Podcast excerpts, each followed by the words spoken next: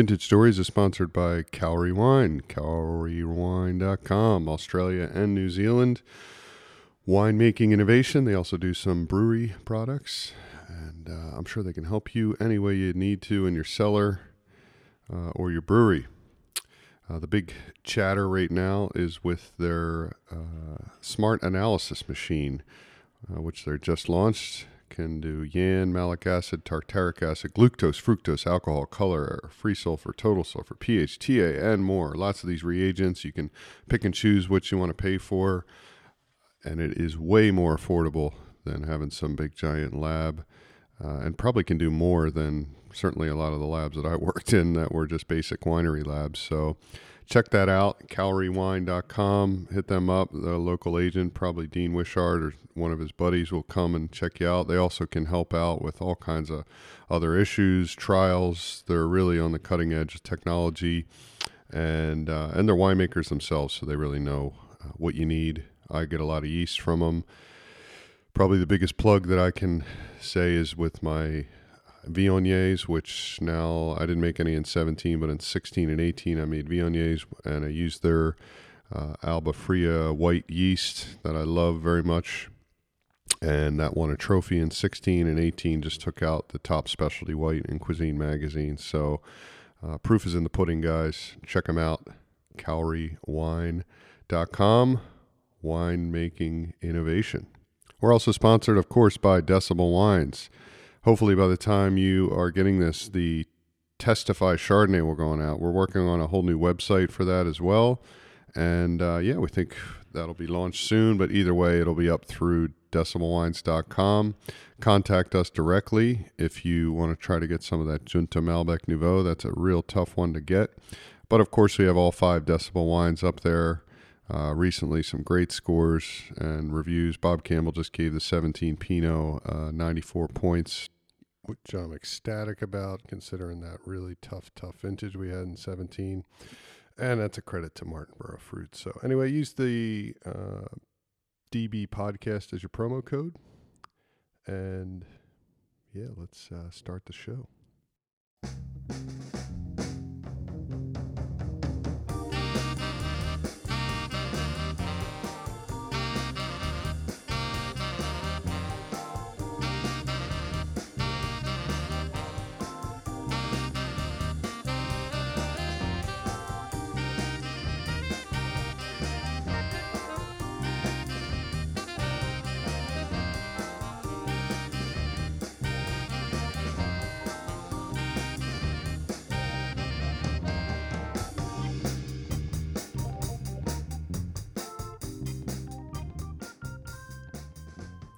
Welcome back to Vintage Stories.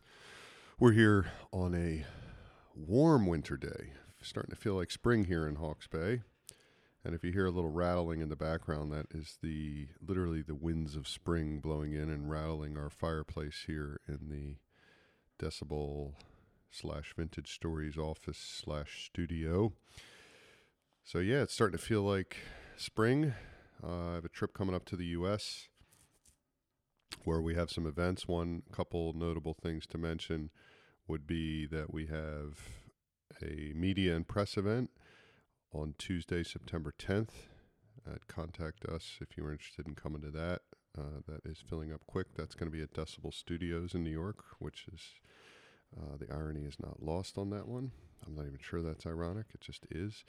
And uh, a wine dinner at Bistro Romano in Philadelphia on Friday, the 12th of September, and a wine dinner on Friday, the 13th. So it's Thursday, the 12th, Friday, the 13th in Stone Harbor, New Jersey at Kitchen 330, which looks like it's going to be great. I'd love to get down to that part of New Jersey, right on the beach. We've also got the Hershey Wine Festival. We'll be in Hershey, Pennsylvania the previous weekend. So, weekend of sort of six, seven, eight and hope to see some great people of Pennsylvania there. Today we're talking with Anna Flowerday. I mentioned a while back that we start with a journalist and end with a journalist, but Anna is not the last of these set of interviews, second to last, and she could not be more in the trenches. Uh, outside of being a very busy mother and uh, a big rugby fan, which I mentioned in the interview. Uh, all I really knew about Anna was I saw her speak at the tw- Pinot 17 conference, and I found her engaging, really interesting. And then she really got on my radar with her wines. Her and her husband Jason, their wines, and and since then I've been a, an admirer of of hers and their winery, and uh, wanted to know more about her story. So I just asked her during the conference if she'd come and have a chat, and she did. And I thank her because it was a great chat. I learned a lot, and uh, yeah, she's one of the well pioneers and somebody who is really doing it with organic wine growing, and not only that, making some phenomenal wines, uh, world class wines. So here's my chat with Anna.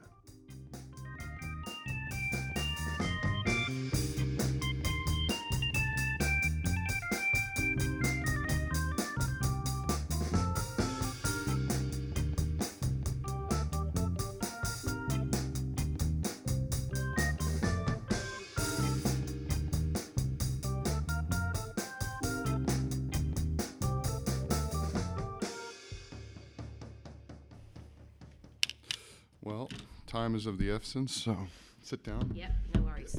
Yep. Uh, just kind of yeah, talk pretty close to the microphone will be helpful. Um, I think I'll be doing some edits for some of these other people I've interviewed. But first of all, thank you for doing this and uh, not getting too worried that I was stalking you for a bit there. To Well, you weren't no the worries. you weren't the only person I was stalking. Okay, So oh, that's that- good. that I don't makes- feel as special now, though. That's that- you know. Sorry about that. Um, but uh, yeah, so uh, I saw you speak a couple years ago, at Pinot 17. Definitely was on my radar somebody I thought would be interesting to speak to and hear more about.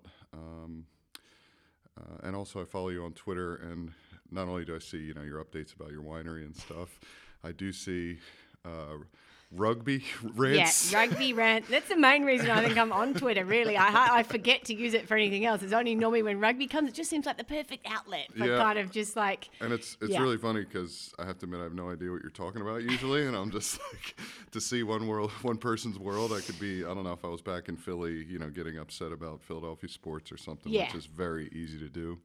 Um, so anyway, uh, what's going on? You're you're uh, yeah, ticking along pretty well. I mean, obviously, vintage 19, you know, is in the bag or in the shed, as we like to call it. I always, uh, I think my kids, my kids' joke is that they call the winery the bank because you know, like at least once it's in the winery, it's kind of halfway to the bank. yeah, it's in the bank. Um, but yeah, we've had an amazing harvest, which I think you know we were sort of looking forward to because you know 17 and 18 um, had some challenges. So 19 was you know a nice one that kind of restores your faith in that there is this was a good life choice. yes. Um, so yeah, amazing summer. Pretty low crops will be a bit of a challenge, I think, for most of us in that you know got 20 or 30 percent less wine than you usually have, but um, outstanding Pinot, particularly, I think some of the best. Well, in 15 years of being here, for me, some of the best Pinot I've seen. Um, with this, you know, because we work with our own site plus um, two other organic vineyards, and yeah, I think it just it was just it was one of those years when everything kind of you know the stars aligned. We had a great team, we and everything went well. It was just yeah, and and then some cracker wines as well is all you can hope for. That's great. So rewind a sec. 15 years. You came from Australia. Yeah, so I'm from McLaren Vale um, in South Australia, and Jace is from here. So that's kind of Ah, how okay. we ended up back here. Was kind of the the Trans Tasman tussle of we met working in Australia, um, and he'd spent five or six years over there with me. And um, I think it was a lot of things. I think we'd sort of done our time. We're both, you know, working as winemakers for other people. We had our own little vineyard. Um, so we'd met working in the Vale, and then we I got a job offer to move to Clare, um, and so he came with me, and uh, we bought our own little block there, and um, that was actually where we first got into BD. Uh, we started. Jason went to a um, conference in Australia in like '99, maybe 2000, and um, sort of, we, you know, we'd always heard about it, you'd read about it. I think the f- first time we went to one, and then you sort of meet some of these, you know, um, the sort of original pioneers of the movement over there, and it's like, yeah, it's really cool. And then because we had this little block in Clare, we started farming it that way, and it was dry grown and old old vine in Watervale, and um, but yeah, the really the drive was for us was to do our own thing, and it was like, okay, well, do we go back to McLaren Vale where my family is, or do we, um, you know, have a look at an opportunity over here? And then we were sort of in that phase a little bit, and Hardy's, who I was working for, you know, things were changing quite a lot there. Constellation and bought the company, and I was like, yeah, this is really not the same kind of vibe anymore. I think Yeah. I'm going to go. Um, and then, yeah, we just heard Te Whare Ra was for sale. Jason's mum rang us up and said, oh, we heard Te Whare Ra was for Oh, sale. I didn't realize it was a brand before. yeah, that. it was a brand before. So it's Oh, okay. actually the it's actually the second oldest winery in Marlborough. Oh, cool. It was first planted. The vineyards first planted in '79, and we've still got those now. So they're actually, as What far as I've been able to. What varietals? Uh, there's Gewurz, Riesling, and Chardonnay. Cool. Planted in '79, and then a lot of the rest of the block was kind of like early '80s. Um, And then there was a bit of a. Uh, they planted another sort of block of the property in like late '90s. Um, so yeah, we looked at it and went, "Well, it's an old vineyard." It's a weird mix of varieties. Yeah, you yeah, know, this it's be a, fun. it's a winery with a moldy name. You know, there's all these other people thinking, well, that's dumb. Why would you do that? You know, there was no Sauvignon Blanc planted on the property. But I guess we just went, well, this is kind of what we want to do. We want to do something a bit different. Marlborough's Jason's fam, you know, his family here and they're in the industry here. And I'd spent enough time here to know it was a pretty cool part of the world. And I think we just saw, you know, especially having been in Australia and seen what happened with Australian Shiraz, yeah. you know, coming back here, it was like, guys, the writing's on the wall. I know what happens if you plant too much of something too fast and haven't thought it through. And but yeah, we just saw an opportunity that there wasn't a lot of a lot of Marlborough was in a big growth phase, and that was all about volume and getting bigger. And we thought there was an opportunity to do something more small, high end here. Um, And it was, you know, Te Whare Ra was pretty affordable because it was a bit run down and it had weird varieties. So we thought, well, meant we could afford it. And I guess we thought it was all stuff we knew how to you knew how to do to kind of fix it back up again. Yep. And then reality hit set. And then we had two sets of twins. Didn't know that. I know That's bigger than a GFC or anything else, believe you me. Uh, yeah, so in the first five years of owning it, we had two sets of twins. So um, That was the other reason why I was like, let's do this at lunch break because I have a feeling after this you might be running somewhere. yeah, to do I am. I, I get back on kid duty. Uh, Yeah. So that's my other full time job, or for it's a full time job for both of us. It's is juggling that, but it's made me made us very good at multitasking. You know, you kind of. Um, I felt a bit like that yesterday doing the MC thing, is like making sure everyone gets to where they need to be on time, that they've got Yeah. what they need, that they uh, come on, hurry up, you've got to be the, you know. You need to get get ready. We need to gear up now. Um, so yeah, that's been a amazing, yeah, amazing privilege. At the same time, I would never, you know, take it for granted or complain about having four kids. But it's been a bit of a wild and crazy ride, and definitely, yeah, added a whole other dimension to like, let's buy this old winery and put all this work into kind of bring it back to life. Um, yeah, that was a bit of a killer. And what was the winery sort of condition? Um, not well. The winery building, fine. The, uh, the inside was Yeah. awful. So again, that was a lot. You know, we had to spend a lot of money, and probably more than we ever realised. You know, the, when I think about how in debt we are, it's quite a big number. Um, but thankfully, we did. You know, the bank. We just found a bank manager that got us and kind of and I know he's had to probably back us internally sometimes as well because it was a diff, very different model than what a lot of Marlborough was doing and probably 99 of his other percent of his customers but um yeah, so we had to spend a lot. the- We sort of the first year we got here, we took over. We sort of moved back over in September, um, and so my father-in-law had pruned the vineyard for us, and then you know we started with all the you know spring work and things like that, and then we basically both walked into the winery and went, "Oh my god, yeah, yeah. this is a shithole. We can't make wine in here." So the first year we actually made our whites at a mate's winery and just made the Pinot there, and then we sort of spent the next two years as we could afford it upgrading Getting stuff and new, refrigeration, yeah. system, proper lighting. It didn't even have catwalks. Like it was an OSH. I don't even know how to actually lasted that long in that kind of condition. They'd Yeah. obviously just been like, oh, you don't need to go in that room. Don't go look in there if there ever was a labour inspector or an OSH inspector there. But yeah, and we just we again we went the outside of the building is what it is. We're not you know, because it was spending our own money, it's like, Yeah. well, let's just invest in stuff that actually matters for the quality of the wines we want to make, like three sorting tables and two little presses and all that kind of gizzo, rather than doing anything to the outside or fixing anything up or, you know, minimal's been spent on. Gives a character though. yeah, it does. And it's, you know, it's, it's hand built. They, you know, the, we've got these mud bricks on the outside of the winery that they made from off the property. So, you know, it is pretty rustic looking. It looks just like a kind of wooden shed with a bit of mud brick, but Yeah. yeah, it doesn't need to be flash. It's I'm always a bit suspicious if someone's winery looks too impressive. Yeah, yeah, exactly. It's like, right, what else are you trying to hide? That's a very, yeah. you know, architecturally designed masterpiece. Is like, what's, yeah. Yeah, we saw a few of those on the slideshows today. Yeah, I was man. a bit jealous. Um, and uh, you always seem to have, uh, I don't know, good strike rate, a good involvement with uh, uh, the public, I guess, or the or the growers and the greater wine community. Yeah, I think that? we've tried to put put back. Like, I, I, that's a bit of a family thing for me. My family have always been involved in the greater industry and done things. And like, my dad was on the soil board at home, and the Mm. you know local council and a volunteer firefighter. And you know, I just feel like if it's your industry, Yep. you also I think a lot of people. You know, quite often whinge about things that they don't like, or but actually don't get informed about it. So you know, it's like, oh, well, why aren't they spending money on this or blah blah blah? And actually, you know, so that I was on the wine growers, the Marlborough Wine Growers board for about eight years after we got here, because I felt like I wanted to understand the industry here, and that was a way of putting in a bit of time as well. Um, and it did. It made me really understand. You know what levy money is allowed to get spent on, what it isn't, what constraints you know Marlborough wine growers have, what constraints New Zealand wine growers have. But I guess I'm also really bad at saying no. Yeah, but I, I'm a yes person. So if someone says, Anna, would you like to help with this? I'm just, oh yeah, shit, I'd love to. And then I, you know, drag myself inside out sometimes doing it. So I'm I'm trying to reconcile that a little bit by not saying, you know, I re- think you've done your t- your time certainly Yeah. and put it in, and, I, Yeah. and I can feel that all the way up in Hawke's Bay. you know.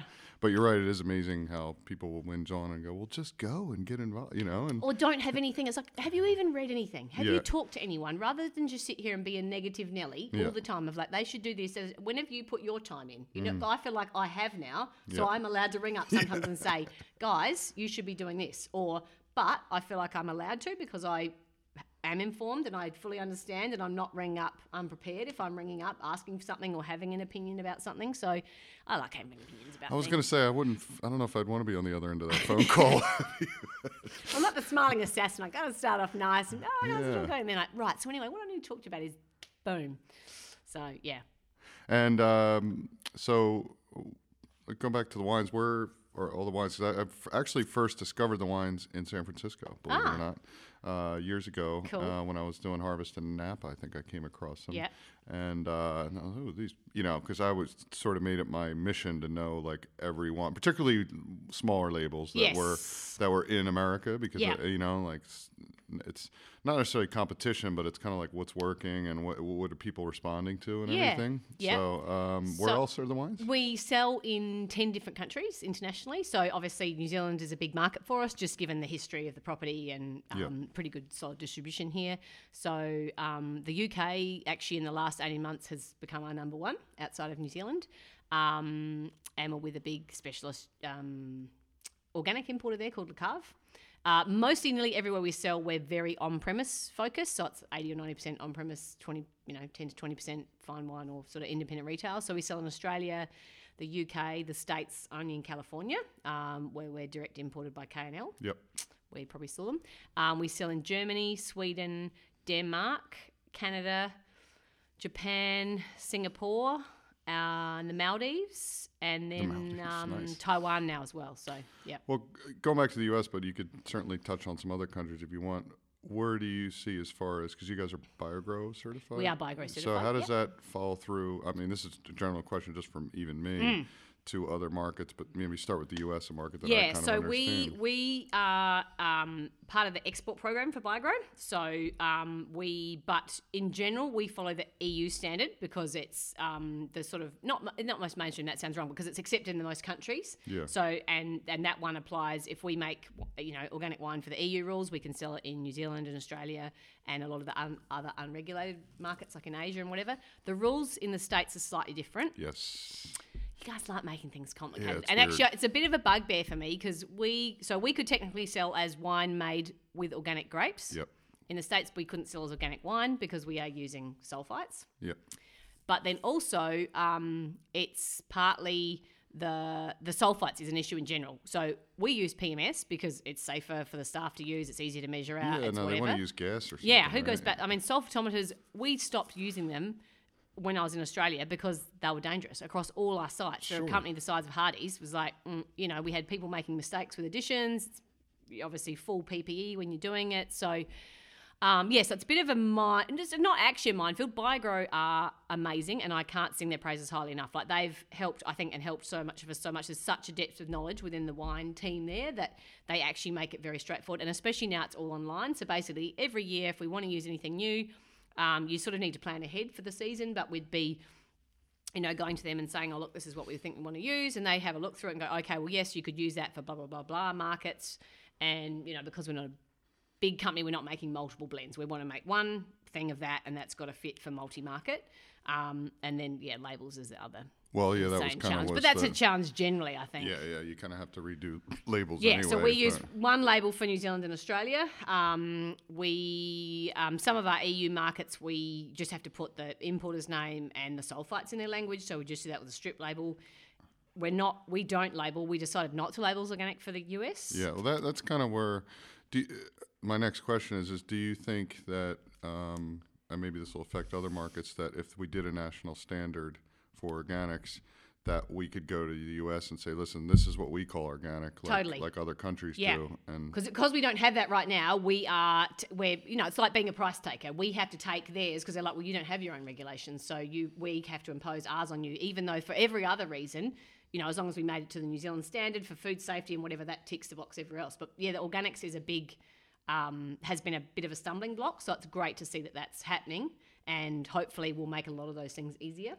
Well, and more transparent because I can tell you right now, um, you know, I'm working with different growers and I've transitioned. Some of the wines are in transition, some of them are about to be certified organic, but I've walked into a wine shop in like New York, or sorry, probably a wine bar in New York, and my wine, you know, which was you know sustainably certified Yeah. or whatever, was on an organic wine list, and I was like, actually, that rosé is not organic.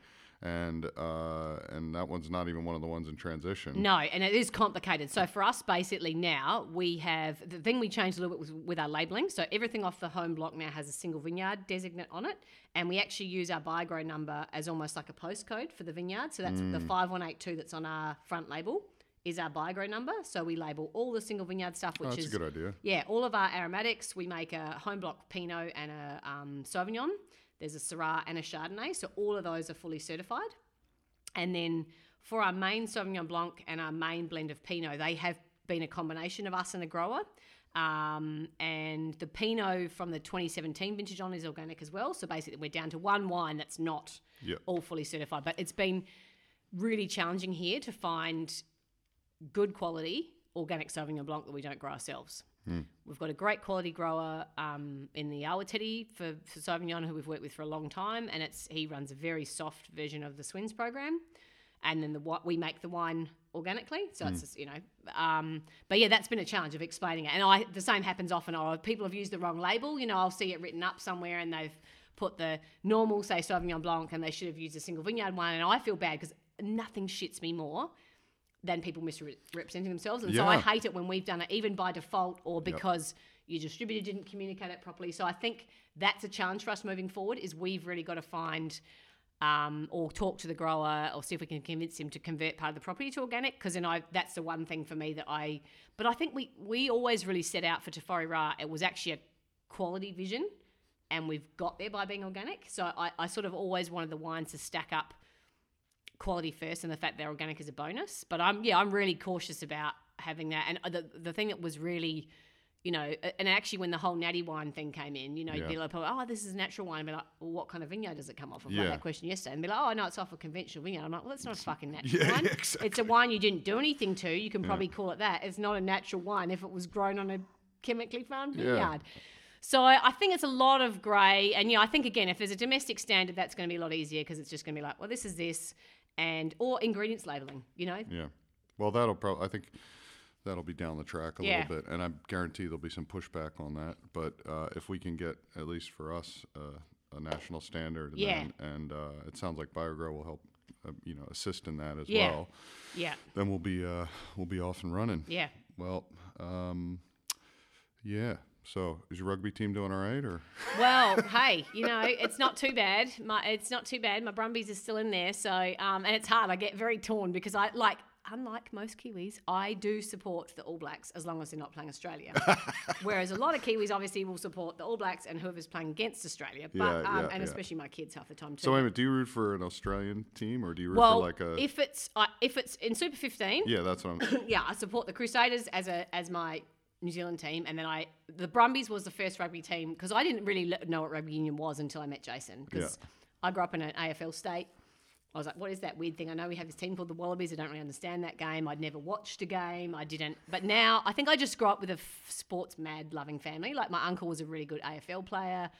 He was in the All Australian team. So, you know, sport is a half a religion in my family. So I was like, if I'm going to be watching a lot of rugby, I need to understand what this game's about. And I have discovered a huge, I yeah, huge passion for it. Hence all the Twitter rants about stuff. And um, and then yeah, I'll always support the All Blacks if they weren't, if it wasn't a you know All Blacks Wallabies game. But if it's yeah, if it's a Bledisloe Sure, game, then, hey, hey, I still have an heart's- Aussie passport. My heart is green and Excess, I gold. was going to say your heart's going to tug you in that direction. Well, um, I think you know maybe a year or two from now we could probably sit down with you and Jace and Yeah. do a longer version of this. But That'd be uh, cool. we'll get you back up to the conference. Yeah. And thanks for doing this. No worries. Thanks for having me. Cheers. Cool.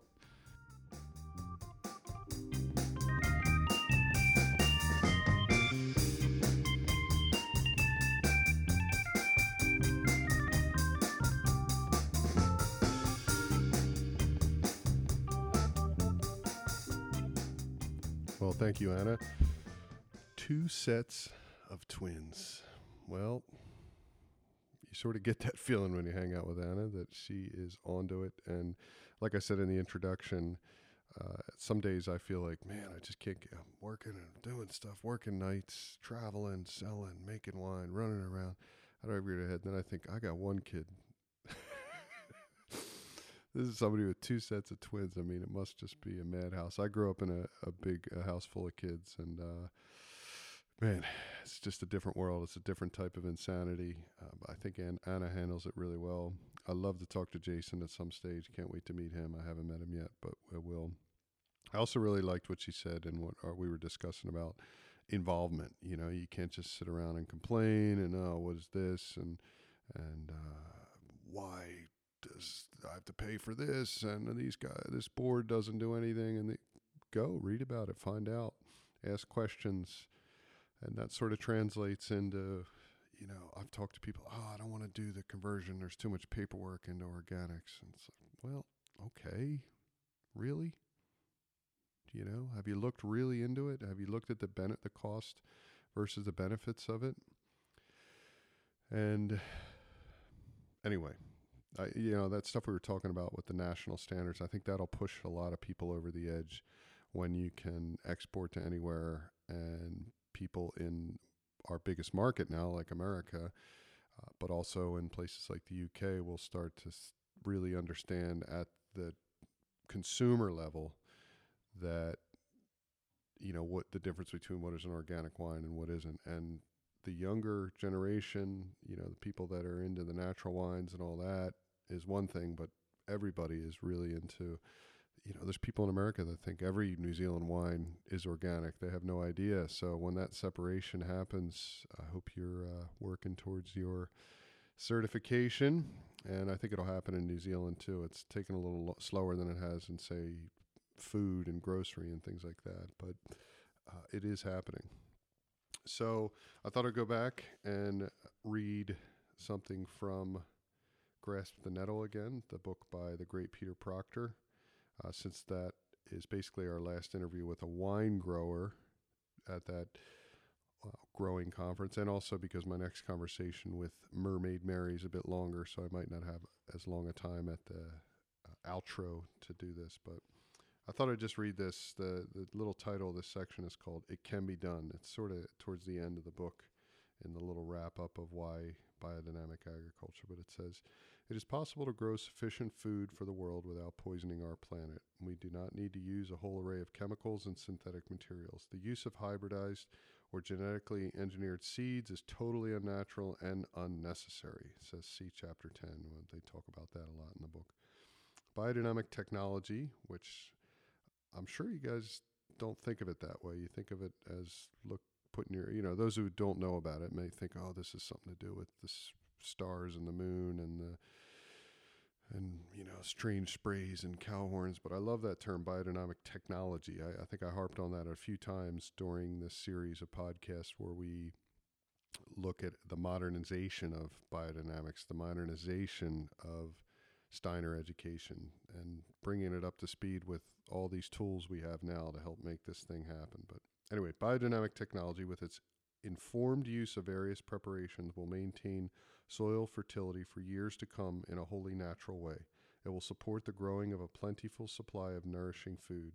In India, it has been shown that soya beans grown using biodynamic methods produce 30% more crop than those that are chemically grown. Let's think about that. 30% more, guys. That is could really be helpful in a year like we just had in 2019 in New Zealand where the crop was down. You know what? I wasn't down too much on my Pinot vineyard that is organically run, dry farmed. We were not hit nearly close to where all those other vineyards in Martinborough were. Anyway, at some point in considering our existence in this world, most people come to recognize that there is a higher power than ourselves that is responsible for creation, that there is a force of growth, albeit a beneficial one. Nature provides us with examples of this life force every day. In the mighty trees of the forest, in the scented roses, a medicinal herb, a nourishing carrot, or a blade of grass. Okay, is that a little woo woo for you guys? Those atheists out there, those agnostics. I think if you spend a lot of time in a vineyard and if you spend a lot of time on a farm, you kind of know there's something else going on. What is that life force? Why do we strive towards life?